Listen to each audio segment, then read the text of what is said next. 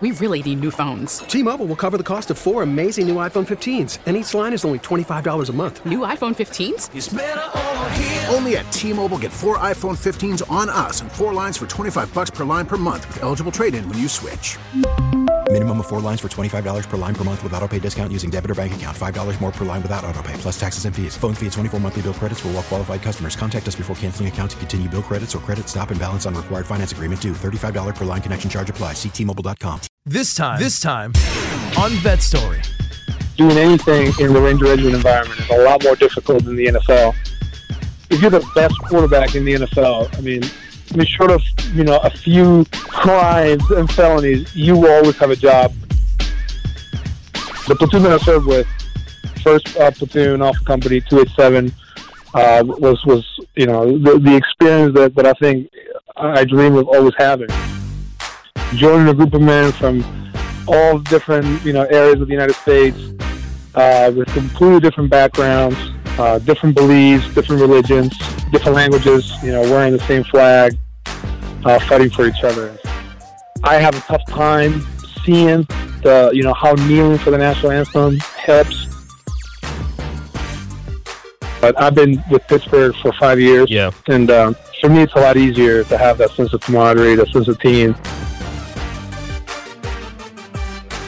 The reason why I went to Afghanistan is because there was an American out there fighting, and I didn't want that person to fight alone.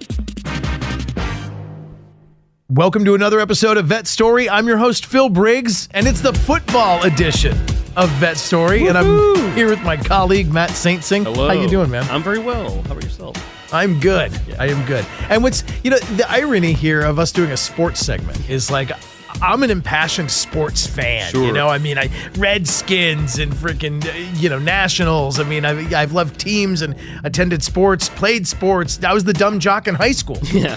and here too.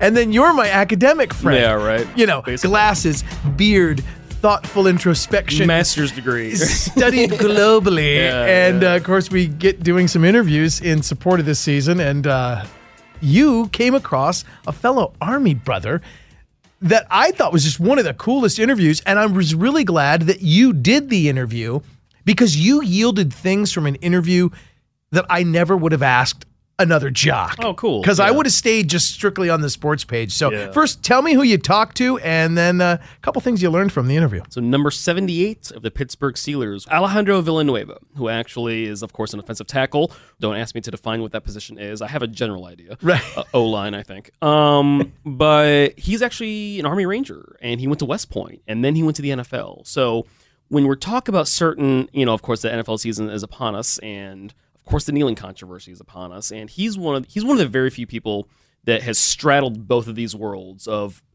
hardcore combat, fighting for your country, Right. playing football and being exposed to everything all that all the baggage that entails Yeah, you know so yeah, it was yeah. a super interesting interview you know i feel like someone who has very specific insight and a lot of people don't have both these insights And I thought it was cool. Let's start with the low hanging fruit. Uh, the kneeling controversy. Uh, when you asked him about it, was he like, kind of like, "Come on, man, don't ask me that crap," or was he, or was he relatively open with you, being, you know, a fellow army guy? no he was super open. And like you know it wasn't the first question i asked him and you can read the full interview on connectingvets.com um, but he, I, I didn't lead with it but i was like hey man i have to ask you this Right, as a right. reporter you know um, and and he kind of gave me a really good answer. He gave me something that i think was interesting. He's like look he's like i, I don't he was being honest he's like i really don't want to i don't like talking about this because it's hard to boil everything down into a soundbite that is not fallible in every single context Right. which I can totally appreciate because look, I know what it's like to have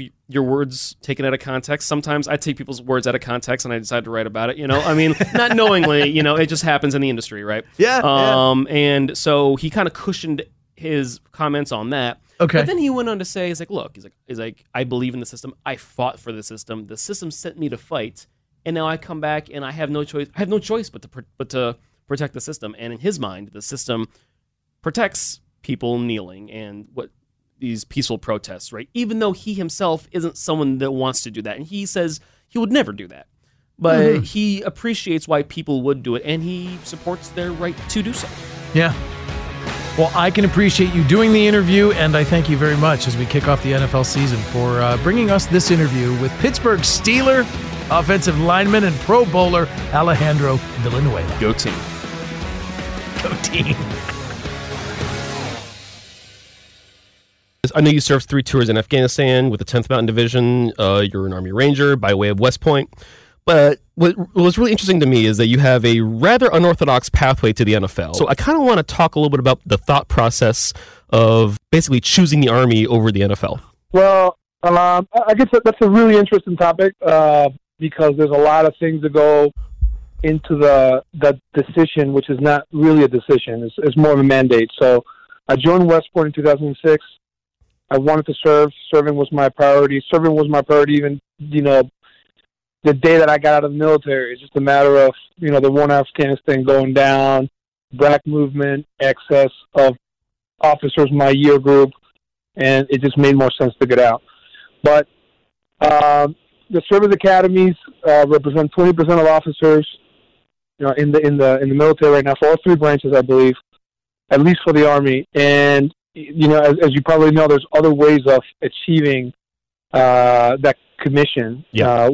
One of them is ROTC or OCS, or, or two of them, uh, uh, I must say. So the academy is sometimes viewed as an excessive spending uh, for the government because you know you could just send them to ROTC. The university takes care of that bill in whatever way, and you don't have to allocate so much money uh, to the academies. So the question, you know, of should a cadet who has had their education paid for by taxpayers um, be allowed to go and pursue, you know, the, the NFL and, and, and, and potentially make millions of dollars? So the policy of, of the academy when I graduated was that you needed to serve at least two years Okay. to go play in the NFL. Um, the benefits of the academy, you know, in having a successful football team is that they bring in a lot more money uh, to, to, to the university, so they uh, or to the academy in this case. So if if you uh, you know all the funding to the academy is fixed, you know, it has to be approved by Congress. It's a very tough challenge again because they're always going to compare it to the other ROTC programs. But if the but if the academy is able to bring in a lot of revenue through the football team, uh, then the students can have a better experience, better training, et cetera, et cetera. So the football team has always been a priority of all the academies because it brings in a lot of money. Having players that can go to the NFL improves the quality of recruiting, improves the quality of play, and therefore you can have games that are in prime time. You know, that's free advertising for people that can, you know, watch the, the, the game and learn about the academy and also receive uh, more funding through, you know, games, Army, Navy, etc. So in 2010, when I graduated, I was not allowed to go into the NFL. I wasn't. I go and participate at a uh, rookie mini camp with the Cincinnati Bengals. They did not know that I, that I was that I was not allowed to uh, to play in the NFL, and so I just simply informed them after the rookie mini camp that I go back to West Point. It was just a weekend that I was there, and then I served my time in the military. How does being a professional athlete compare to being a ranger? And I'm kind of curious, like, are there skills you've learned either in IOBC or Ranger School or even while deployment or, you know, air assault school or, or what have you, airborne school, that, that kind of gives you an edge playing the game? Uh, no, I mean, so I, I think that very, very basic things, right? So, for example, you don't mind being in a building that you've never been to before in, in process or have to be interviewed by strangers that you've never met. You don't mind uh, going away and spending a lot of time away from, you know, your family or loved ones. That doesn't cause you any stress. Yeah, you can adapt to new environments, to new people. Uh, you have no issues making friends because you always have a new roommate in the military, Yeah. or you always have a new group of people. So those things give you that comfort level.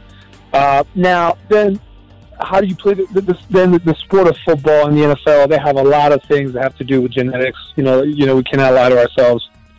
Right. You have to be, re- you know, you have to be really big to play in the NFL, and you have to have certain athletic abilities that, that will allow you to, to be successful in the long term.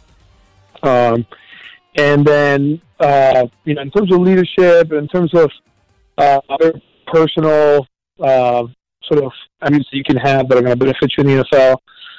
You know, at the end of the day, the, you know, the NFL boils down to performance on the field. So it is a 100%. Uh, it is it is a, a, an industry based on performance alone. Whereas in the military, performance is very tough to measure. Yeah. There are so many variables that go into the outcome of an officer, the decisions. You know, they're extremely complicated. I mean, if you're a platoon leader in Afghanistan, 10th Mountain, for you to be successful, you must be able to overcome, you know, maybe potentially strategic failures of general officers that, that are questioning what, you know, why you're even in Afghanistan in the first place and what is it you're trying to accomplish. I mean, that is extremely difficult to do in Afghanistan. I mean, I don't think, for that matter, that anybody's ever been successful in the military because we're still in Afghanistan. There's still a war going on, and the Taliban have more land than they had, you know, you know, when we uh, when we were there. Yeah. So, so it becomes very it becomes very difficult to measure success. Um, and so, what you measure is you measure values, you measure uh, character, you measure uh, uh, you know the way that you interact with others, and so based on that, you create you know sort of this holistic approach to, as, to, to a person and whether they're reliable in combat, whether they're going to do the right thing, and whether they're confident enough to, to handle more responsibility. And so that's a more complex and more difficult, uh, you know, way of, of, of measuring people. So becoming an officer in Ranger Regiment, uh, becoming a uh, squad leader in Ranger Regiment, doing anything in the Ranger Regiment environment is a lot more difficult than the NFL because the only thing that they're measuring in football is how many yards you get per game on Sundays, whereas you know, as an officer or as anything, as, as, as a soldier of First Regiment Battalion, for example, you be measured on absolutely everything that goes into your character. Everything that comes out of your mouth is being judged, is being evaluated. Yeah, that's it's super interesting, and uh, I was trying to think of parallels earlier today uh, between you know the army and professional sports, and you know I, I've never played sports professionally, and I think very few people have. But one thing I was trying to kind of figure out is, you know, the army, from my experience at least, it was very much a. I mean, I was an enlisted guy, so it was a top-down uh, organization. It was very hierarchical. You know, I mean, I listened to my squad leader, my team leader. When I became a squad leader, you know, I listened to my platoon leader. And I mean, there seems there's that in the NFL where you have a coach, general manager, and you know, you, you take your your commands from the tower, so to speak. But the thing is different is there's a lot of big personalities, uh, a lot of people playing at the top of their game, uh, respective games, and frankly, there's just a lot of money going around, f- floating around that, that's just not in the, the, the American military. And I just think navigating we're, we're navigating those waters. Was there a bit of an adjustment? No, you just realize the way the game works. I mean, just like everything else, just the, just the same way as you when you get out of the military, you realize how the economy works. You realize how society works, how corporate America works. You realize how everything works, and everything outside of the military works with money. Right. And so, money is the only thing that rules everything in the NFL. You can be if you're if you're if you're the best quarterback in the NFL. I mean, sort of. I mean, short of you know a few crimes and felonies, you will always have a job and a lot of money and a lot of attention because the demand for a great quarterback is so high uh, that you know it, it, it could almost overcome everything. Yeah. Uh, pe- people are willing to, uh, you know, pe- people want to do anything for, for a great quarterback, for example, or a great player. So it, it, it does it becomes less of a team sport and it becomes more of individuals trying to establish and uh, create a business environment around them that allows them to get money. Ah, I gotcha, I gotcha. And I mean, I saw a sports, I, think, I believe it was a SportsCenter video where you were talking about the true meaning of Memorial Day, and you mentioned, uh, I think, I think he was a soldier, Jesse Dietrich, who was killed in combat. Uh, can you tell me a little bit about uh, Jesse, who the kind of guy he was, and co- some of the other people that you served with? Oh, absolutely. I mean, this it, everything that I remember about the military, everything that I've done in the military was always about other people. I learned so much. I was influenced by so many people uh, that everything you know became about the brief moments and how they shaped my life. Uh, in the case of you know my platoon, when I was in, well, I wouldn't say my platoon. I hate to call my platoon Right. a little bit, you know, like possessive. But the platoon that I served with, first uh, platoon off company two eight seven, uh, was was you know the, the experience that, that I think I dream of always having. You know, of, of joining a group of men from all different you know areas of the United States, uh, with completely different backgrounds, uh, different beliefs, different religions, different languages, and uh, and they're just all you know wearing the same flag under the same unit, uh, fighting for each other. And so it was um, it was a very very humbling experience. And uh, in, in in that year, I got the the, the opportunity to meet Jesse Dietrich, who was uh, a soldier from Fort Worth, Texas. So he belonged to uh, you know the, the, the, the of soldiers who, who were you know in love with the outdoors, who were very very brave, and, and, and, they, and they knew that the expectation of serving the military was something that brings a lot of pride to their families. And so because of that, you know that you never had an issue uh, motivating those type of soldiers in combat, and so that was extremely humbling, you know, for me to have the opportunity to serve with, with someone like Jesse. Yeah, um, I mean, I have a similar experience too. You know, it's it, and you are very right. It is those fleeting moments of that, that, have to do with people that, that I truly do miss. You know, and there's a lot of things about the army I don't miss, but you know, damn it, I do miss like the camaraderie and, and, and the people. Is there a, still a shared sense of camaraderie? I mean, you're a, you're you're one of a team. I personally do. I don't know if everybody else does in my team, and maybe you get. I mean, maybe you do get that feeling. Yeah. Uh, you know when you when you when you've played for a lot of years for different teams and, and maybe you know that your career uh, is one is you have a one year contract so you know you're probably not going to stay in the team for what for more than one year. Uh, maybe you don't look at the team the same but I've been with Pittsburgh for five years. Yeah. Uh, I know every, I know everybody in the building and uh, and I play offensive line so for me it's a lot easier to have that sense of camaraderie that sense of team because I see the same you know 12 people every single day. We struggle together. We go through the same, um, you know, practices, the same challenges. And so for me, it's very easy, and I just have that feeling. And I, I got to ask you about the NFL kneeling policy and your thoughts behind it. And I, I think I've read elsewhere that that you don't think of the protests as, as, disrespectful. But does it take on a special meaning given that you're probably the only combat veteran in the locker room? Do do other players come up to you and ask you your opinion of this, or is it something that's not even said? Well, I'm, I'm usually very reluctant to talk about the national anthem policy because it, it, it's, it's not a simple I, I, hate to boil down things to one sentence or right. two sentences. It's very difficult to boil it down to, you know, to, to, to, to, to right now for me to sit down and really think of sentences that could be quoted in an article that are infallible and 100% need absolutely no context. Very difficult to do with the national anthem. Uh, it, it doesn't bother me that other NFL players exercise their right um, you know, of, of, freedom of speech because conceptually it is something that is in the Constitution. It's something that, uh, you know, we fight for. It is a system in America that is based on liberties and based on freedoms. So that that part of it, you know, does not bother me because I have no other choice. You know, I've also been to military funerals where the Westboro Baptist Church has yeah flags tied around their feet, and obviously is not something that is pleasant to see is not something that you want to uh, experience uh, because it's painful. But they're celebrating the death of a soldier, of a classmate, of some, of a friend. Um, but somehow, you know, without me having to become a Supreme Justice lawyer, I know that is defended by the legislators of our country. So I believe in the system. I fought for the system. The system sent me to fight. I fought for the system. Therefore, you know, it is something that I know is protected. I don't think you know that NFL players that are kneeling are trying to deliberately um, send a message to veterans. Uh, the problem is that it's obviously very tough for veterans to um, to understand why somebody would kneel uh, during the national anthem. I personally represent and I only cater and care about the veteran community that watches the NFL and doesn't watch the NFL.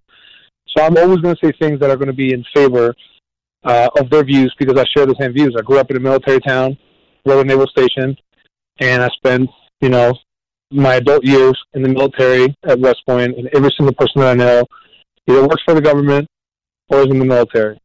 So me personally, you know, I, I, I don't like to see people kneeling down, uh, you know, for the, for the national anthem. Doesn't mean that I'm going to get on the media and I'm going to, you know, start lobbying or fighting against you know players because it is a much bigger fight. And I believe personally, if this is just from maybe the education that I received at West Point, that this is something that the military has nothing to do with. Let the civilian people deal with their issues. The military is always going to be there to serve the civilians and the civilian population of the United States. It's not the other way around. The military is not in power in the country. It is the civilian people.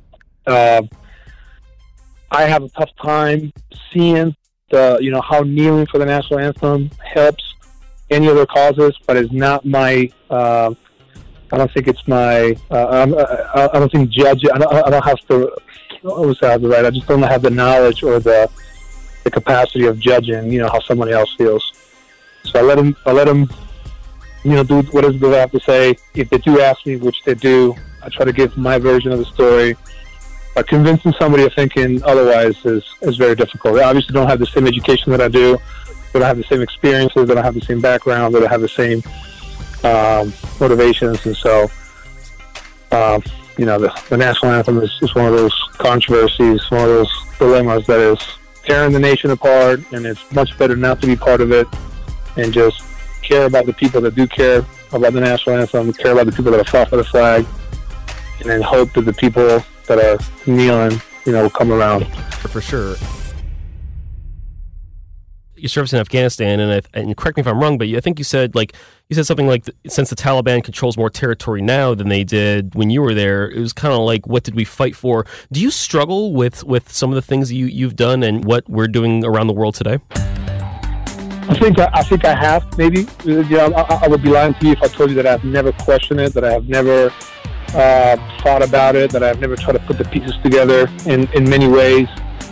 But I've always been filled with pride, uh, you know, by the fact that the reason why Americans are dying, the reason why I went to Afghanistan is because there was an American out there fighting, and I didn't want that person to fight alone.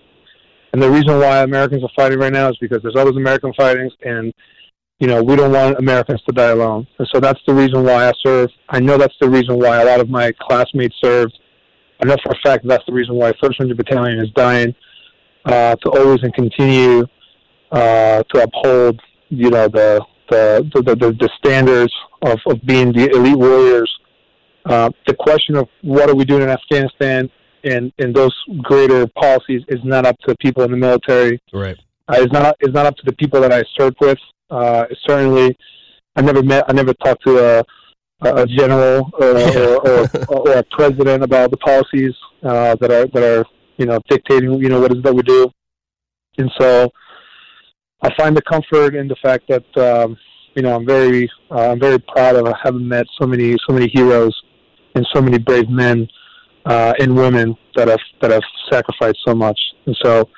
I think uh, you know there's a lot of philosophical questions that you can ask yeah. about the true meaning of, of, of the true value of war, or what is it that that the military conflict uh, solves, and um, um, you know, I'm sure somebody's going to have a lot more answers than I do. I'm sure a lot of people know a lot more than I do about the reasons why we're there. And so I try not to try not to focus so much on the things that I don't know, and focus more on the fact that, um, you know, at the end of the day, people are fighting for for the men and women to the left and right and uh, and maybe not so much about the ideologies and, and the big picture stuff that, that we hear so much, you know, when we're far away from combat.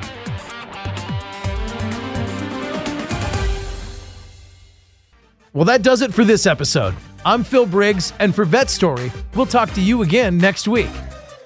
And in the meantime, even if you're not a Pittsburgh Steelers fan, we'll be cheering for veterans everywhere and Alejandro Villanueva on the football field.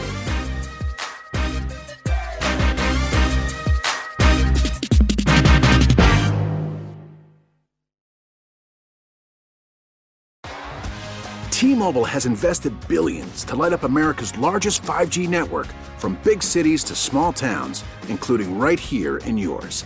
And great coverage is just the beginning. Right now, families and small businesses can save up to 20% versus AT&T and Verizon when they switch. Visit your local T-Mobile store today.